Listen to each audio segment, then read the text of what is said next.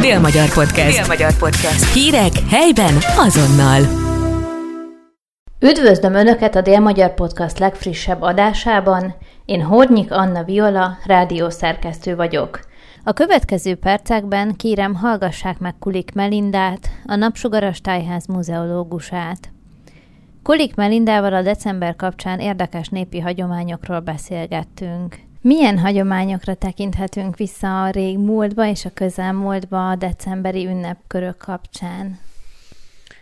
A decemberi hónap az, ahol a legtöbb hagyomány volt régen, és még hogyha azt nézzük, akkor ma is a legtöbb hagyomány a decemberi napokhoz kapcsolódik. Vannak olyan hagyományok, népszokások, amik kifejezetten egy-egy jeles naphoz, de vannak olyanok is, ami mondjuk végig kíséri az egész decemberi hónapunkat. Ilyen például a, a kóringyálás. Még más területeken, ugye főképp a Betlehem járás, vagy a, a betlehemezés a, a legismertebb, addig Szegeden inkább a koringyálás, ami nem azt jelenti, hogy Szegeden nem volt betlehemezés, volt, de ettől jelentősebb ez a koringyálás, ugyanis ez mindig, tehát teljesen advent időszakában ilyen négy-öt fős csoportba álltak a fiatalok, lányok és fiúk vegyesen, és aztán házról házra jártak advent minden napján. Már advent előtt ott Szent András napján kialakították ezeket a kis csoportokat, és aztán minden nap este 7 órakor vagy egy városrészt, vagy hogyha ezt éppen egy falun csinálták, mert nem csak Szegeden van itt, hanem például az egyik ismerősöm mondta, akik Szabadka környékéről származnak, hogy az anyukája még mesélte, hogy hogy még a 60-as években ők is jártak koringyálni, tehát hogy ez az a délalföldre így jellemző, tehát hogy vagy egy városrészt, vagy egy utcarészt, vagy pedig akár egy egész településen bejártak, és azokat a házakat keresték föl, ahol égett a gyertya, és akkor oda bementek, és vittek magukkal kis énekeskönyvet, egyházi énekeket mondtak, meg ilyen jó kívánságokat, verseket, és akkor cserébe vártak valami valami adományt, általában kaptak almát, diót, előszeretettel keresték fel azok, azokat a házakat, ahol tudták, hogy aznap vagy előző nap disznóvágás volt, mert akkor számíthattak egy kis finomságra, és hát persze a család is szerette őket megtréfálni, például valamikor garast kaptak, és akkor a garast belerakták a gyertyának a lángjába, és a garas ugye felmelegedett, és úgy adták oda a koringyálóknak, és akkor hát ugye megsütötték a kezüket, és akkor cserébe mondjuk ilyen kis tréfás mondókákat mondtak, hogy hát itt van az udvaron egy talicska, és akkor hát még most ez így egybe van, mi nem nyúlunk hozzá, de biztos, hogy ketté fog esni. Tehát ilyen jó kis, kis tréfás mondókákat mondtak, és ez teljesen advent bőtjéig, tehát ugye december 24-ig tartott ez a koringyálás minden este. Mi a legnagyobb különbség a koringyálás és a betlehemezés között? A betlehemezésnek igazából egy kötött szövege van, minden településen más-más, hasonló, illetve a betlehemezésnél szereplők vannak, tehát hogy mindig vannak pásztorok, vannak angyalok, és ugye házról házra járnak, és igazából azt a történetet mesélik el, hogy amikor az angyalok megjelennek a pásztoroknak, hogy felkeltsék őket, hogy, hogy menjenek el ugye megnézni az újszülött kis Jézust, hiszen egész adventi időszakban, vagy az adventi időszakra egy várakozás jellemző, méghozzá az, hogy, hogy azt várjuk ma is, és ugye régen is, hogy a Jézus megszülessen, ugye a megváltó, a fény a mi életünkben, és ugye ugyanezt a hírt kapják meg a pásztorok is, és ugye aztán elindulnak meglátogatni Betlehembe a kis Jézust, és persze mindig a pásztorok között van egy, egy öreg, aki, aki nagyot hal, meg még egy kicsit butácska is, és akkor, és akkor ugye a Betlehemnek, vagy a betlehemi szövegrészeknek van egy ilyen nagyon tréfás része is. Ennyire a koringyálás nem kötött. Ott nagyon sok egyházi ének van, abból lehet válogatni, lehet a kis mondókákból is, vagy kis versikékből is válogatni. Tehát, hogy ott, ott minden csoport maga dönthette el, hogy, hogy mit fog énekelni és mit fog mondani. Decemberben van Luca napja is, ehhez milyen népi hagyományok kapcsolódnak? Tehát a Luca napja december 13 az az a nap, amikor a legtöbb néphagyomány kapcsolódik egy, egy naphoz. Ugye ez azért van, mert régen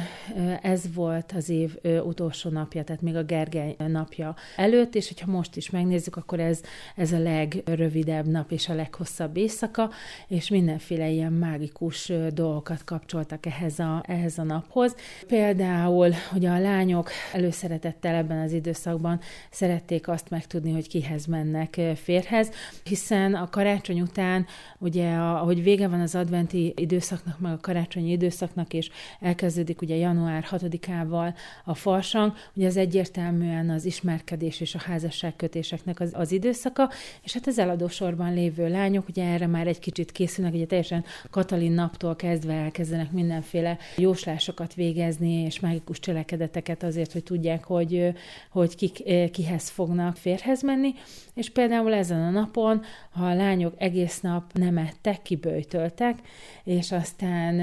lefeküdtek úgy, hogy mondjuk a párnájuk alá tettek egy, egy gatyát, vagy egy kalapot, akkor megálmodták, hogy ki lesz a férjük. Vagy például, ha ettek is, akkor csak halat ettek, ugye ami a bötét el is volt régen, de nem ittak egész nap, és akkor majd éjszaka kimentek a kúthoz, és belenéztek a kútba, és akkor meglátták a jövendőbeliüket. De például, hogyha elkezdenek egy almát enni, ugye az alma a néphagyományban a szerelemnek a jelképe, az egészségnek a jelképe, maga kis Jézusnak is a jelképe. Tehát az a lényeg, hogy elkezdtek ezen a napon enni egy almát, de mindig csak egyet haraptak bele, ami azt jelenti, hogy december 24-ig ilyen kilenc harapással meg, kellene, meg kellett enniük ezt az almát, és aztán az éjféli mise után eldobták ezt a, ezt a alma csutkát, igazából ez már akkor egy, csak egy csutka volt,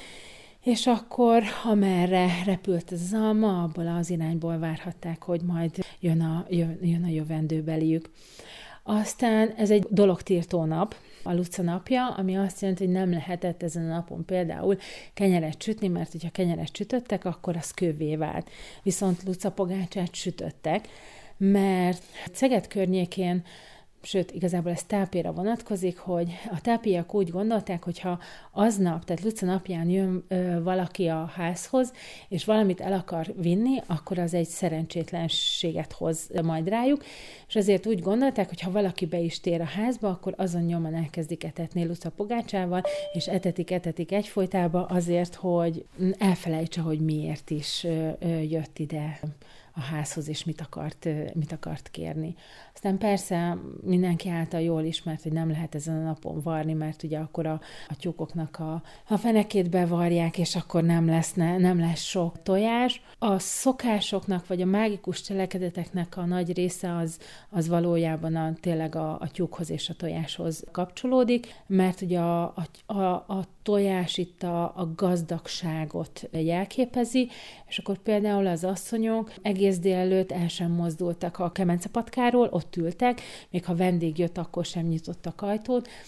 azzal, hogy így vegyék rá a tyúkjaikat is, hogy, hogy, hogy maradjanak egy helyben, és aztán üljenek a fészekben, és akkor minél több tojást toljanak. Aztán van olyan vidék, ez főképp szentesen jellemző, hogy fogtak egy szitát, és a szitába beleraktak szenet,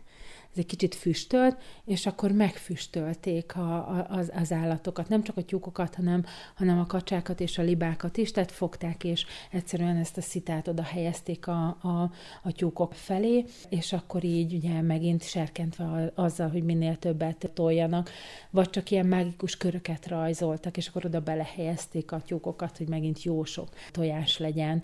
De ha mondjuk ezen a napon valaki elkezdte reszelni a kilincset, és teljesen advent bőtjéig, tehát 24-ig reszelte, akkor majd megtudhatta az évféli mise után, hogy ki a boszorkány, ugyanis a boszorkánynak is kezd majd kisebesedni az orra, úgy, ahogy reszelik a kilincset. És hát persze ezen a napon kezdték el a Luca széket készíteni, hogyha lehetett, akkor kilenc különféle fából, és majd aztán Ugye ezt elvitték az éjféli misére, ha lányok ültek rá, akkor megláthatták, hogy majd ki lesz a férjük. Ha meg valaki más, tehát nem lányok, nem fiatal férhez menés előtt álló lányok, hanem például fiatal legények, azok meg, hogyha felálltak az éjféli mise után a, a Luca székére, akkor megláthatták, hogy ki a boszorkány. Visszatérve a karácsonyhoz, minek a jelképe a karácsonyfa, és honnan jött ez a, ez a faállítási hagyomány? Nem népszokás. Tehát, hogy nem a paraszti hiedelemvilágból táplálkozik, és nem is így alakult ki, az igaz, hogy van egy ilyen, tehát a karácsonyfa helyett is egy ilyen, nagyon sokáig egy ilyen termőágat díszítettek föl, ami általában egy ilyen örökzöld kellett, hogy legyen, például a, a rozmaring erre teljesen tökéletes volt, és akkor azt bevitték a, a házba, vagy volt olyan, hogy egy-kettő gyümölcsfának az ágát, és akkor az majd szépen kivirágzik, de már a középkortól kezdve van egy olyan hagyomány, hogy ekkor megemlékeznek Ádám és Éva történetének a, a, azon részére, amikor még a paradicsomban voltak, és ugye ott a paradicsomban van egy fa, amiről majd aztán persze Éva leszedi a, az almát, és akkor utána ugye a, a kígyó hatására, és nagyon sokan azt mondják, hogy igazából ez a, ez a fa köszön vissza a termőág, illetve aztán később a, a, a karácsonyfát, hogyha nézzük, akkor a karácsonyfa eredete is ide vezethető vissza, de Németország területén, tehát El- Elzász területén a 17. században megjelenik, és aztán ugye köszönhető a osztrák-magyar monarchiának is ugye kezd aztán szépen megjelenni Magyarországon is, először csak a főúri udvarokban, aztán a polgároknál, és aztán legkésőbb a, a parasztoknál és a paraszti társadalomban is. Nem biztos, hogy az asztalra vagy bárhová felállították, hanem nagyon sok esetben ugye így fogták is, és mondjuk fejjel lefelé lelógatták a mester gerendáról, és aztán díszítették, de, de mondjuk süteményekkel, meg gyümölcsökkel, tehát valamiféle aszalt gyümölcsökkel, mézes bábokkal, amit vagy ők készítettek, vagy, vagy pedig vásároltak, de olyan nagy jelentősége nincsen. Tehát a, a paraszti kultúrában a, a karácsonyfának nincs akkora jelentősége, mint, mint amit mi most tulajdonítunk neki, vagy, vagy azt mondom, hogy a mai ünnepkörnek az egyik jellegzetes pontja az a, az a, az a karácsonyfa. Sokkal fontosabb volt a, a meghatározott ételek, a karácsonyi abrasz, hogy az asztal alá betegyenek egy szakajtót abba, a kukoricát, búzát, sót, mellé kalapot, mosósúlykot, meg lószerszámokat, és aztán meg szalmát is persze, és ugye oda várták, hogy majd a kis Jézus meg fog születni, míg ők ugye az évféli misén voltak. Tehát, hogy ezeknek sokkal nagyobb jelentősége volt. Miért? Mert ugye a mosósúlykot például aztán később, hogyha valakinek fájt valami, akkor a mosósúlyokkal dörzsölték. Vagy a karácsonyi abrosz, hogyha ugye a karácsonyi abroszba gyűjtötték a karácsonyi ételeknek a morzsáit, és akkor ezt vagy kitették a fáknak a tövébe, hogy megvédjék a fákat, a gyümölcsfákat mindenféle kártevőtől, vagy pedig fölvitték a padlásra, és hogyha valakinek valahol ilyen keléses betegsége volt, akkor ezzel a morzsával szépen bekenték, vagy hogyha valakinek fájt a feje, akkor azt a kalapot tették rá, amit a karácsonyi asztal alá helyeztek. Tehát ezeknek sokkal nagyobb jelentősége van, mint mondjuk egy karácsonyfának. És ha már a süteményeket, gyümölcsöket említed, akkor milyen ételeket ettek ilyen időszakban? A 24 az egy nagyon,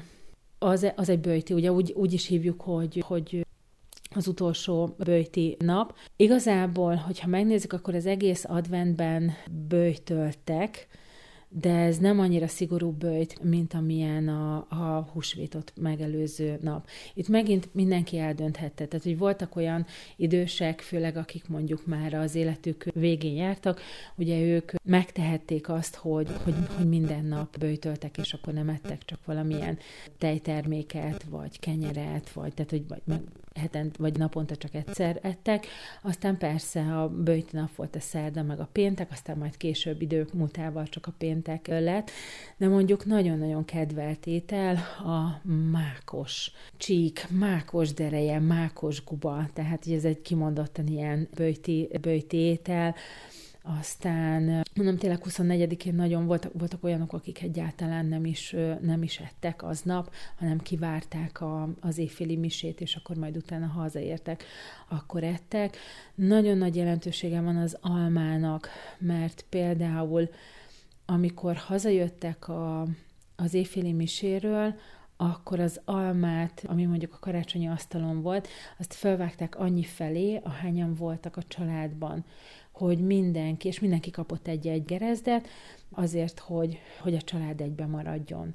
mert ugye, ugye vissza lehet a gerezdekből is építeni magát az almát, és akkor ugye így mindenki majd hazatalál úgy, ahogy egy almát vissza tudunk így a gerezdekből egy, egységes, egy egységes almává tenni. Máshol ezt a dióval tették meg, de olyan kiemelkedő ételt, most itt eszembe a Tömörkény írja az egyik novellájában, hogy, hogy a tanyai, tanyákon élő parasztok már advent utolsó hetében elkezdenek sütni, és dióspatkót. Na például az a dióspatkó, ez egy ilyen kimondottan karácsonyi étel, de, de mondjuk a főtt kukorica is, azt hiszem az tápén, igen, tápén ettek ilyenkor főtt kukoricát is, mint egy ilyen kicsit bőti étel. És mi a helyzet a hallal? Annak volt-e valami külön jelentősége? Úgy nem jelenik meg a, a, a, a halászlé, mint most nálunk. Tehát, hogy ugye most azt mondjuk, hogy ha tényleg mondjuk 24-én a legtöbb asztalra oda kerül, biztos, hogy ettek, de ha tényleg végignézzük a karácsonyi asztalt, tehát ugye, hogy régi leírásokból, a hal azért nincs ott. Tehát, hogy akkor kimondottan halászlevet esznek. És milyen újévi vagy évvégi hagyományok vannak még, amik így fontosak lehetnek? Azt mondták, hogy tehát új évre, és ez mindegy, hogy szilveszter napja vagy új év, ez szinte egybe csúszik ez a kettő, tehát hogy nagyon nem különítették el egy, egymástól. Például úgy kell átlépni az új évbe, hogy egybe kenyér legyen. Tehát, hogy ne legyen a kenyér megszelve, mert akkor az úgy egy egységet fog alkotni. És akkor megint az ember ugye egy, egy teljes éve lesz, egy jó éve lesz. Akkor tápén olyan kalácsot sütnek, ami nem hosszú, hanem összerakják kerekbe, hogy megint így ez az egységes meg legyen. Aztán azt tartották, hogy lábbal kell, álló lábon kell átlépni a, a az új évbe, tehát hogy mikor eljött a, az éjfél, akkor, akkor, akkor lábon kell állni, mert akkor megint az ember éppen maradt a következő évben, és akkor egészséges lesz, és akkor minden úgy sikerülhet, ahogy, ahogy ők elképzelték. A tanyákon van olyan, hogy dudaszóval, tehát hangos szóval, dudákkal, kereplőkkel várták az új évet,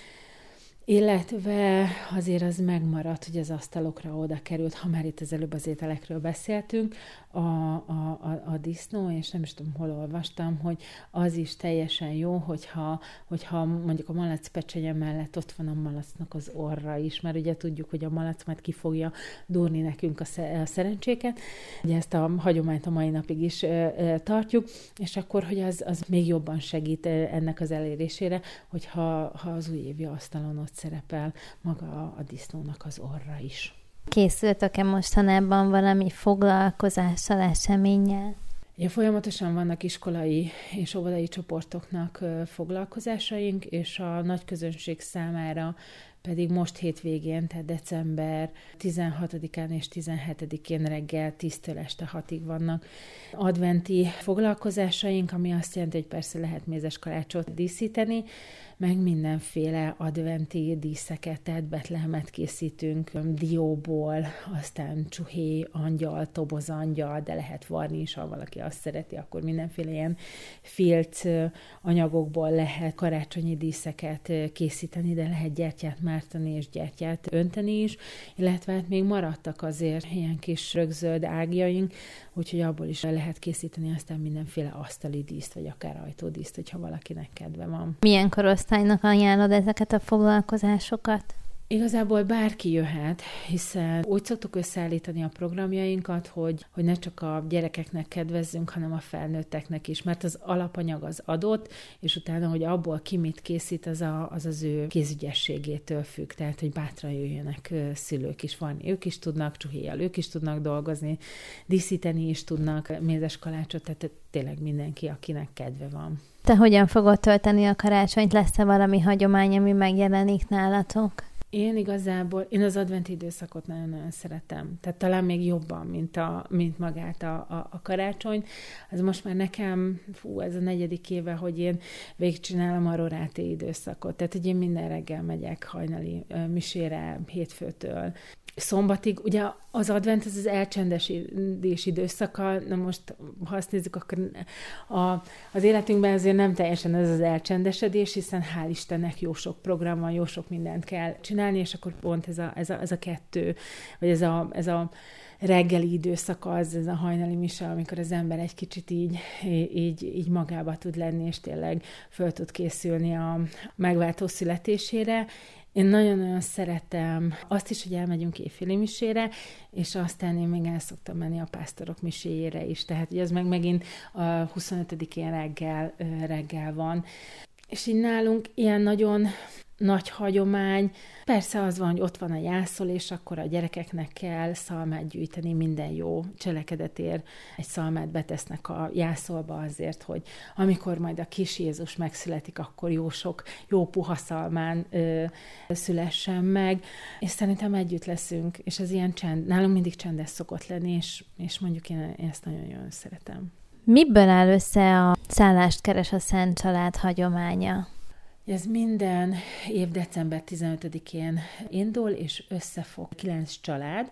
és ez a kilenc család között vándorol egy egy kép a Szent Családról, tehát Jézusról, a kis Jézusról, Szűz Máriáról és Szent Józsefről, és akkor ugye egy családhoz elviszik, és akkor ott imádkoznak. Nem biztos, hogy csak a család, hanem lehet, hogy a környező családok is oda mennek, este egy közös imát tartottak, és aztán napközben is még ugye kora délutánig ott marad ez a kép, és akkor a családtagok ott napközben, ha akartak, oda mentek, imádkoztak, vagy csak pár percre odaléptek, vagy elénekeltek egy, egy dalt, és aztán jött a következő család, vagy akár ők vitték el a, a másik családhoz, és akkor így szépen kilenc családon, kilenc napon keresztül kilenc családhoz elkerült ez a kép, majd a legvégén egy családnál maradt, és közben adományokat gyűjtöttek, és akkor ezeket az adományokat egy szegényebb családnak odaadták.